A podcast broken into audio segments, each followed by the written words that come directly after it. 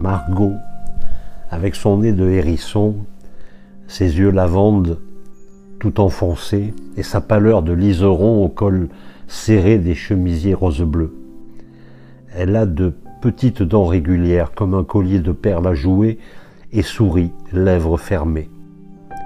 Ses mèches courtes, ordonnées et d'un gris presque bleu qui va aux yeux.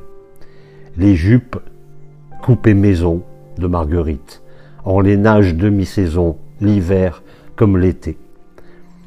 Ses mouchoirs aux initiales coton perlé glissés dans la manche du chandail, la rémanence de l'aiguille chasse les émois de Marguerite, Margot la sage, la sans âge. Sur sa table de nuit, il y a trois brins de lavande éventés qui lui servent de marque-page. Une vierge opaline, verdie sous l'abat-jour froncé.